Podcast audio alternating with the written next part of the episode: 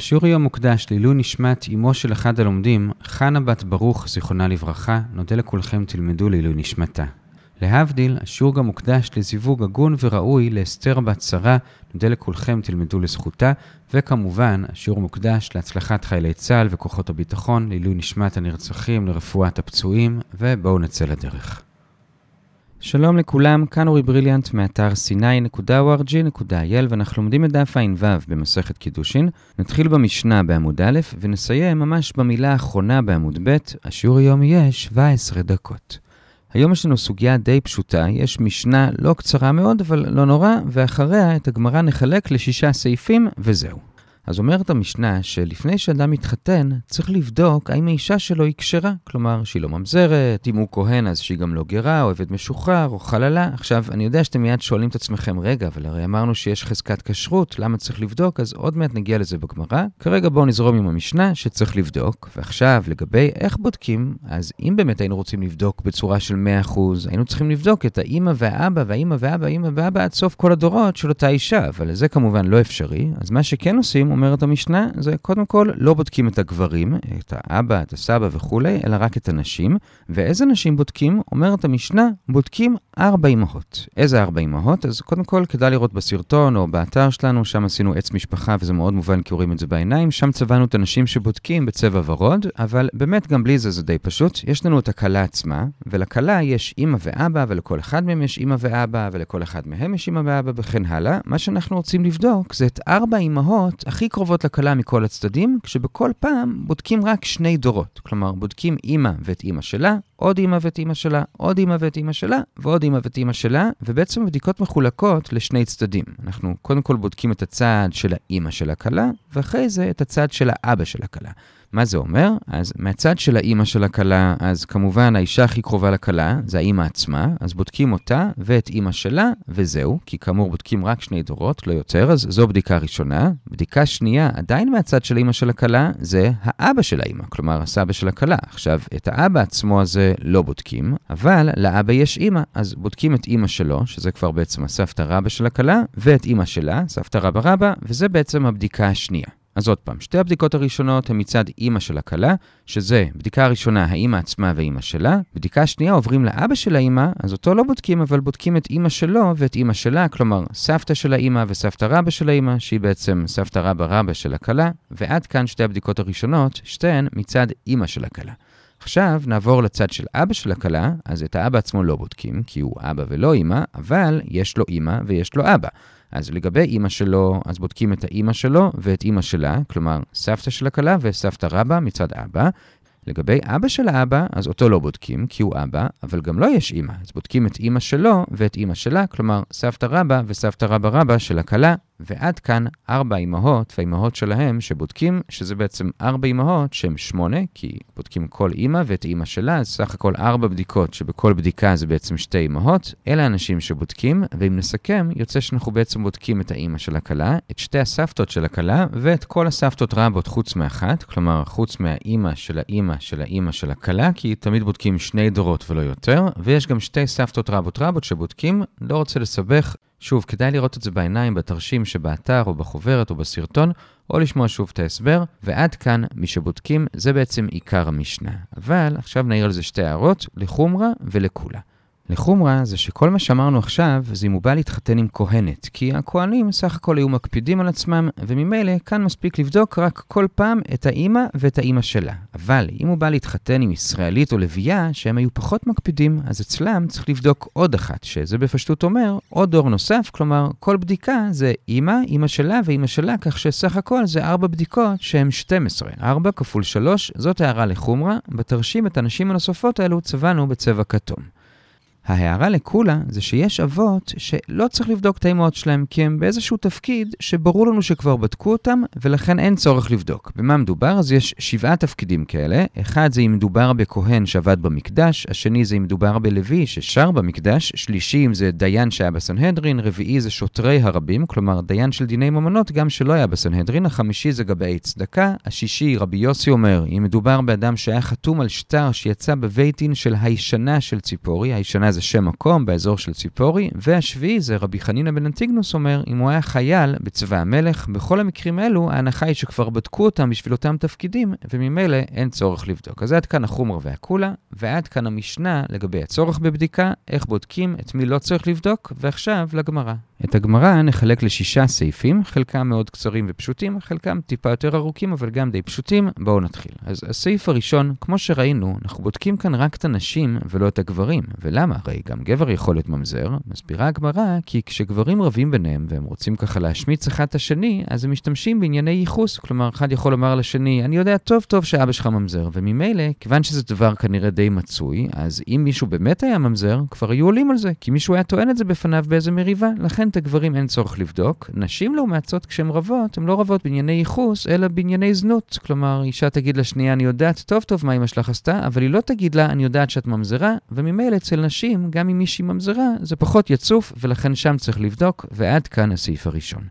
הסעיף השני זה למה רק האיש צריך לבדוק את אשתו לפני שהוא מתחתן? למה האישה לא צריכה לבדוק את בעלה לפני שהיא מתחתנת? עונה הגמרא, הרי כל הבדיקות האלו זה רק מדרבנן. מהתורה יש חזקת כשרות וזהו, אין צורך ללכת ולחקור. חז"ל הם אלו שאמרו שצריך לבדוק, והם הקפידו בזה רק על האיש ולא על האישה. ולמה? כי הם מצאו לזה תקדים בתורה, שהרי לכהן אסור לשאת חללה, אבל לבת כהן מותר לשאת חלל. אז הנה גם התורה מקפידה יותר על הגברים מבחינת ייחוס מאשר על הנשים, לכן גם חז"ל תיקנו שרק הגברים יצטרכו לבדוק ולא תקנו שאנשים יצטרכו לבדוק, ועד כאן הסעיף השני.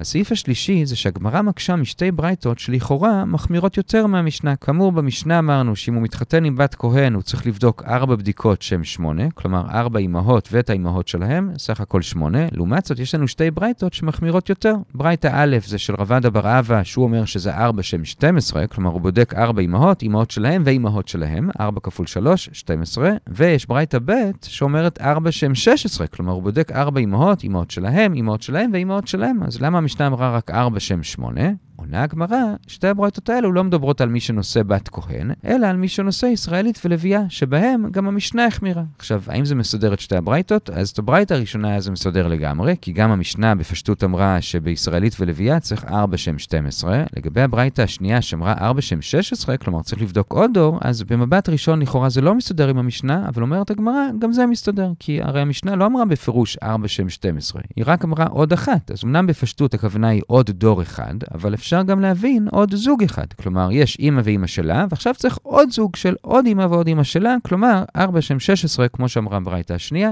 בקיצור, שתי הברייתות מסתדרות עם המשנה אם נעמיד את הברייתות במקרה של נושא ישראלית או לוויה, וזה היה הסעיף השלישי. הסעיף הרביעי זה הסעיף שאני מניח שכולכם חיכיתם לו, זה בשורה השלישית בעמוד ב', וזה על עצם הצורך בבדיקה. כלומר, נזכיר שלמדנו במשנה בתחילת המסכת שלבבל יש חזקת כשרות, אבל לשאר הארצות אין, ולכאורה זה אומר שצריך לבדוק אותם. וזה באמת משתלב עם מה שהמשנה כאן אומרת, שצריך לבדוק. כנראה היא מדברת על שאר הארצות. אז ברמת המשניות, המשנה שלנו מסתדרת מעולה עם המשנה הקודמת, צריך לבדוק. אבל נזכיר שבא רב יהודה בשם שמואל בדף ע"ב עמוד ב', ואמר שזה רק דעת רבי מאיר שסתם ככה צריך לבדוק. אבל החכמים חולקים ואומרים, כל הארצות בחזקת כשרות, ולכאורה משמע מכאן שלא צריך לבדוק. עכשיו, את זה אמר רב יהודה על המשנה הקודמת. מה לגבי המשנה שלנו, שאומרת שצריך לבדוק? אז שוב, בא רב יהודה גם הפעם, הפעם לא בשם שמואל, אלא בשם רב, אבל אותו עיקרון, ואומר גם הפעם שבאמת, אמנם לפי רבי מאיר צריך לבדוק, אבל לפי חכמים, סתם ככה, לא צריך לבדוק. כלומר, שוב, גם על המשנה שלנו יוצא שכל החומרה הזאת של הבדיקה זה רק לפי רבי מאיר, לפי חכמים לא. זה באופן כללי הקולה של רב, שרק רבי מאיר מחמיר וחכמים לא. עכשיו, איך בדיוק הוא אומר את זה במשנה? אז כאן יש שתי גרסאות. נתחיל דווקא בגרסה השנייה, באיכא דאמרי, כי היא פשוטה יותר, ואז נחזור לגרסה הראשונה. אז הגרסה השנייה אומרת שרב מעמיד את המשנה כדעת רבי מאיר, כי רק לדעתו צריך לבדוק, אבל לחכמים לא צריך.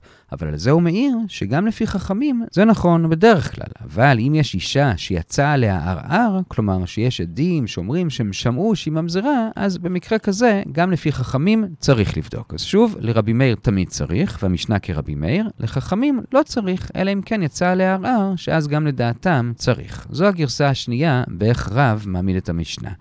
לגרסה הראשונה יש בעצם שתי דעות מה רב אמר, כשזה לא מחלוקת ביניהם, כי הם בעצם מסכימים אחד לשני למסקנה, הם פשוט חולקים איך להעמיד את זה במשנה עצמה, וזה של הדעה הראשונה, רב יהודה בשם רב. מה שרב אמר זה מה שאמרנו הרגע, שהמשנה היא רבי מאיר שצריך לבדוק, אבל לפי חכמים, סתם ככה אין צורך לבדוק, כי כל המשפחות בחזקת כשרות, זו הדעה הראשונה, ולפי הדעה הזאת, רב לא הזכיר את העניין הזה שאם יצא לערער, אז גם לחכמים צריך לבדוק. הדעה השנייה זה רב חמא בר גוריה בשם רב, והוא אומר שבעצם גם לפי רב אפשר להשאיר את המשנה כדעת חכמים, שסתם ככה לא צריך לבדוק, וזה שהמשנה אומרת שצריך לבדוק, זה כי מדובר שיצא לערער, ואז צריך לבדוק גם לפי חכמים. אז אלה שתי הדעות בתוך הגרסה הראשונה, כששוב, משמע שזה לא מחלוקת ביניהם, וזה גם לא מחלוקת בין הגרסאות, אלא פשוט מחלוקת איך להעמיד את המשנה, אבל מבחינת ההלכה כולם אומרים אותו דבר, שלפי רבי מאיר צריך לבדוק, לפי חכמים סתם ככה לא צריך, אלא אם כן יצא על האישה ערער. עד עד כאן מה שכתוב בגמרא, על זה נוסיף רק שתי הערות. הערה אחת, לפי הדעות שאנחנו מעמידים את המשנה כרבי מאיר, אז כמו שהקדמנו, זה ממש מתאים למה שרב יהודה אמר בשם שמואל בדף ע"ב על המשנה הקודמת, ויוצא שהכל כאן מתאים. כלומר, שתי המשניות הן רבי מאיר, שאומר שצריך לבדוק, ורק בבבל לא צריך, כי שם הייתה הקפדה מיוחדת על ייחוס, אבל חכמים חולקים ואומרים שסתם ככה לא צריך לבדוק. זאת הערה אחת, שבעצם כבר אמרנו אותה.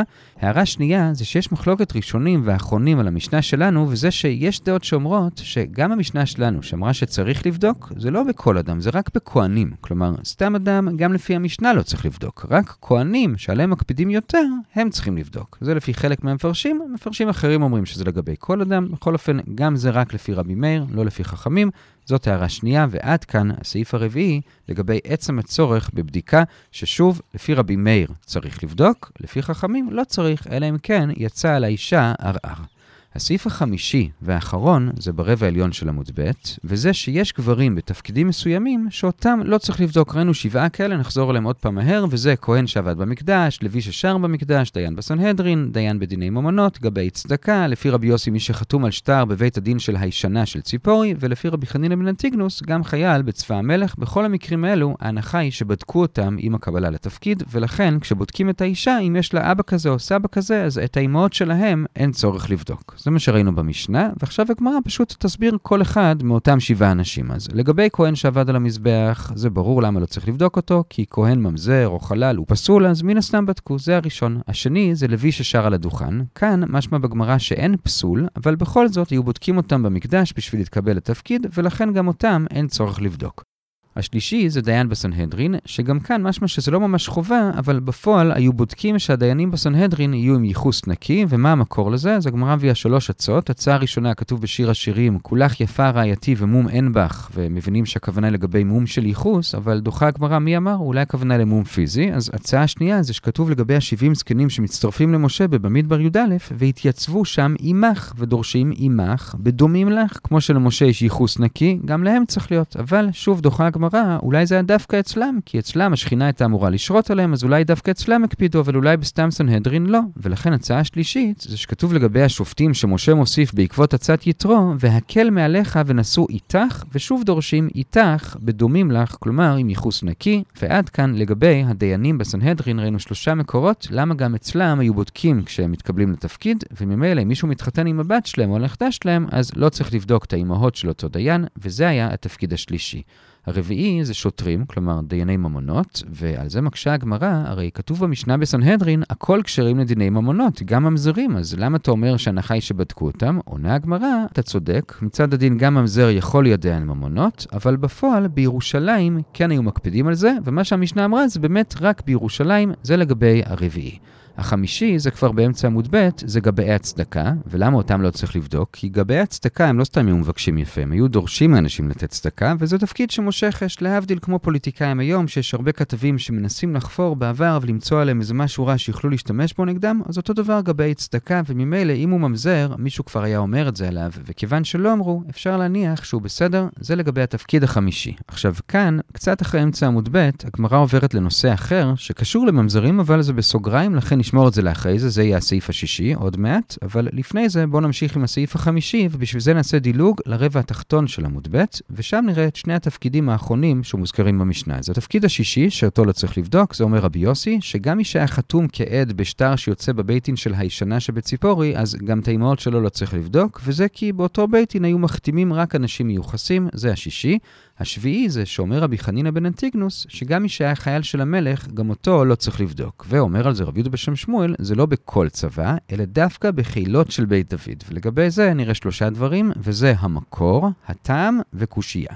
אז המקור זה שכתוב בדברי הימים א', פרק ז', והתייחסם בצבא במלחמה, ומכאן לומדים שהם היו דואגים לייחוס טוב לחיילים. זה לגבי המקור. לגבי הטעם, זה שהם רצו שיהיה להם ייחוס טוב בשביל שזכותם וזכות אבותם יסייע להם, ולכן לא רצו לא ממזרים שחטאו ולא גרים, שההורים שלהם לא יהודים, רוצים את הזכות אבות, ולכן קיבלו לצבא רק חיילים מיוחסים. זה לגבי הטעם. ולגבי הקושייה, מקשה הגמרא, הרי אנחנו רואים בפסוקים שבחיילים של דוד יש גם גרים ואפילו גויים. איפה רואים את זה? אז הגמרא מביאה ארבעה מקומות כאלו, נעבור עליהם שניים-שניים. שני הראשונים זה צלק ההמוני ואוריה החיתי, שלכאורה היו גרים, אבל דוחה הגמרא, לא, הם היו יהודים מקוריים, הם פשוט גרו בהמון ובחטא, ולכן קראו להם ההמוני והחיתי.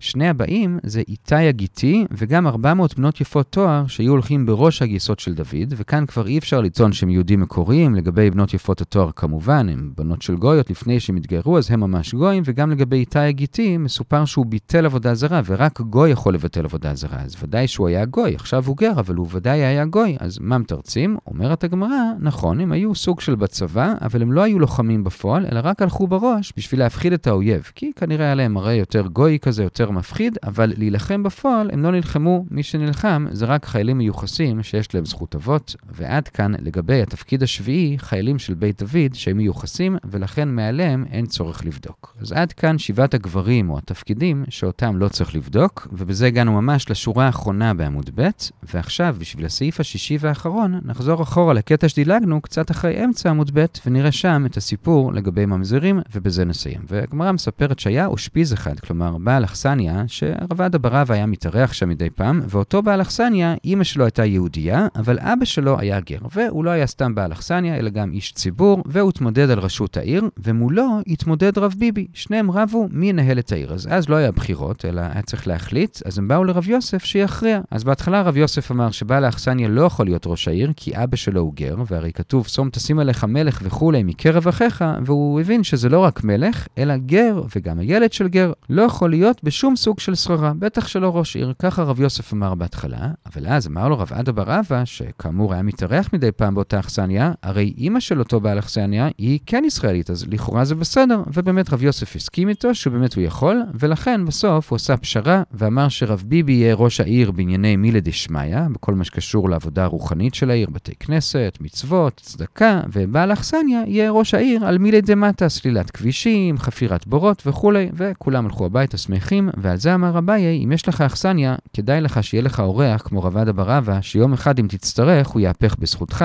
ועד כאן הסיפור. עכשיו, בסיפור ראינו שלא ממנים גרים לשררה, אז האם באמת זו ההלכה? אז רבי זרע ורבא ברבוע כן היו ממנים, אבל באמת היו מקומות שלא היו, ולא רק כראש עיר, אלא בכל תפקיד של שררה. למשל, במערבה לא היו ממנים גרים אפילו לא בתור ראש קורי, כלומר המפקח על המשקולות, ובנהרדה אפילו לא כריש גרגותא, כלומר האחראי על חלוקת המים, ועד כאן הסעיף השישי, הסיפור והדיון על האם ממנים גרים לתפקידים של שררה, זה מביא אותנו לרבע התחתון, את השאר עד הסוף כבר ראינו, ולכן נעצור כאן ונחזור על מה שראינו. ראינו היום משנה אחת וגמרא שעליה, המשנה אמרה שסתם ככה כשאדם מתחתן, הוא צריך לבדוק את אשתו שהיא לא פסולה, למשל שהיא לא ממזרת, ואיך בודקים? אז בודקים ארבע אמהות ואת האימא של כל אחת מהן, כלומר ארבע בדיקות שהן בעצם שמונה סך הכל, וזה את האימא של הכלה ואימא שלה, ואת האבא של הכלה לא בודקים, אבל את האימא שלו ואת האימא שלה, זה בדיקה שנייה, ואז לאבא של הכלה, אותו לא בודקים, אבל את האימא שלו בודקים ואת אימא שלה, ואת אבא של האבא לא בודקים, אבל את אימא שלו ואימא שלה, סך הכל ארבע בדיקות שהן שמונה, ועל זה ראינו חומרה וכולה. החומרה שכל זה כשהוא נושא בת כהן, אבל אם הוא נושא בת ישראל או בת לוי, אז צריך להוסיף עוד בדיקה, בגמרא נראה מה הכוונה. הכולה זה שיש אבות בתפקידים מסוימים שאותם לא צריך לבדוק, נפרט על זה עוד פעם בגמרא, וזה היה המשנה. הגמרא חילקנו לשישה סעיפים. סעיף ראשון, למה בודקים רק את הגברים ולא את הנשים? כי כשהגברים רבים ביניהם הם מאשימים אחד את השני בענייני ייחוס, אז אם יש בעיה זה כבר היה צף. סעיף שני, רק האיש צריך לבדוק את האישה, אבל האישה לא צריכה לבדוק את האיש, כי חכמים תקנו כך, כמו שאנחנו מוצאים גם שלכהן אסור להתחתן עם חללה, אבל לבת כהן מותר להתחתן עם חלל, זה הסעיף השני. סעיף שלישי זה שמקשים משתי ברייתות שלכאורה מחמירות יותר מהמשנה, וזה שצריך 4 שם 12 או 4 שם 16, אבל תירצנו ששם דובר במי שנושא בת ישראל או בת לוי, שהמשנה גם כן החמירה בהם, והוסיפה לפי דעה אחת עוד דור אחד, לפי דעה שנייה עוד שתי דורות, וזה היה הסעיף השלישי. סעיף רביעי זה שבא רב ואומר שבאמת זה מחלוקת האם צריך לבדוק, שרבי מאיר אומר שצריך, אבל חכמים אומרים שסתם ככה לא צריך, אלא אם כן יצא עליה ערער, ואז צריך. ראינו שתי גרסאות איך להעמיד את זה בתוך המשנה, אבל זאת המסקנה, וזה מסתדר גם ממה שראינו לגבי המשנה הקודמת, שבמשנה עצמה משמע שבאופן כללי צריך לבדוק, חוץ מבבבל, אבל בגמרא בא רב יהודה בשם שמואל ואמר שזו דעת רבי מאיר שמחמיר, אבל לפי חכמים כאמור, כל הארצות בחזקת כשרות, וזה היה עיקר הסעיף הרביעי. בסעיף החמישי ראינו כאמור שבעה גברים שאותם לא צריך לבדוק מעליהם, כי כשהם התקבלו לתפקיד מן הסתם כבר בדקו אותם, וזה כהן שעבד על המזבח, כי בדקו אותו כי הרי ממזר פסול, ולוי ששר בדוכן, שאומנם הוא לא פסול במקדש, אבל היו בודקים, ודיין בסנהדרין גם היו בודקים, וראינו שלושה מקורות לזה, כשאת האחרון קיבלנו וזה, והקל מעליך ונשאו איתך, ודרשנו איתך, עמך, כלומר כמו שמשה עם ייחוס נקי, גם הם, והתפקיד הרביעי זה שוטרים, כלומר דייני ממונות, והקשינו הרי מותר לממזר להיות דיין ממונות, וענינו נכון, אבל בירושלים יהיו מקפידים, והמשנה דיברה על ירושלים, וסעיף חמישי גבי צדקה, כי זה תפקיד שמושך אש, אז אם יש להם בעיה בייחוס, מישהו כבר היה טוען את זה. והשישי זה שלפי רבי יוסי, גם מי שחתום בבית דין של הישנה שבציפורי, כי שם יהיו מקפידים להחתים רק אנשים מיוחסים. והשביעי זה מי שהיה חייל של המלך, והסביר רבי יהודה בשם שמואל, הכוונה היא לחילות של בית דוד, וראינו מה המקור לזה, והטעם זה שזכותם וזכות אבותם תסייע במלחמה, והקשינו הרי היה צלק ההמוני ואוריה החיתי שלכאורה היו גרים, וענינו לא נכון, הם יהודים, פשוט הם גרו בעמון ובחטא, אבל המשכנו להקשות, הרי היה גם את איתי הגיתי ו-400 יפות תואר שהם ודאי היו גויים, לפחות בעבר, וענינו, נכון, הם באמת לא נלחמו, הם רק הלכו בראש הצבא בשביל להפחיד את האויב, ועד כאן שבעת התפקידים, וזה היה הסעיף החמישי. הסעיף השישי, שמובא באמצע הסעיף החמישי בגמרא, זה לגבי האם ממנים גרים לתפקידי שררה. הגמרא מספרת שהיה ויכוח בין בעל האכסניה של רב עדה בר אבא לבין רב ביבי, מי יהיה ראש העיר, ובהתחלה רב יוסף חשב שבעל האכסניה לא יכול להיות, כי אבא שלו גר, והרי כתוב, שום תשים עליך מלך וכולי מקרב אחיך, אבל אמר לו רב עדה בר אבא, שלו גר, אבל אמא שלו היא בת ישראל, ולכן באמת הוא כן יכול, ורב יוסף הסכים, ובסוף עשו פשרה שרב ביבי יהיה אחראי על ענייני שמיא, ובעל האכסניה יהיה אחראי על ענייני דמטה, ואמר אביי, שווה לארח מישהו כמו רב עדה בר אבא, ולעצם העניין, האם באמת ממנים בני גרים לשררה או לא, אז רבי זרע ורבא ברבוע היו ממנים, אבל במערבה וגם בני הרדה הקפידו על זה מאוד, אפילו לא המפקח על המשקולות או האחראי על חלוקת המים, זה היה הסעיף השישי, כל טוב.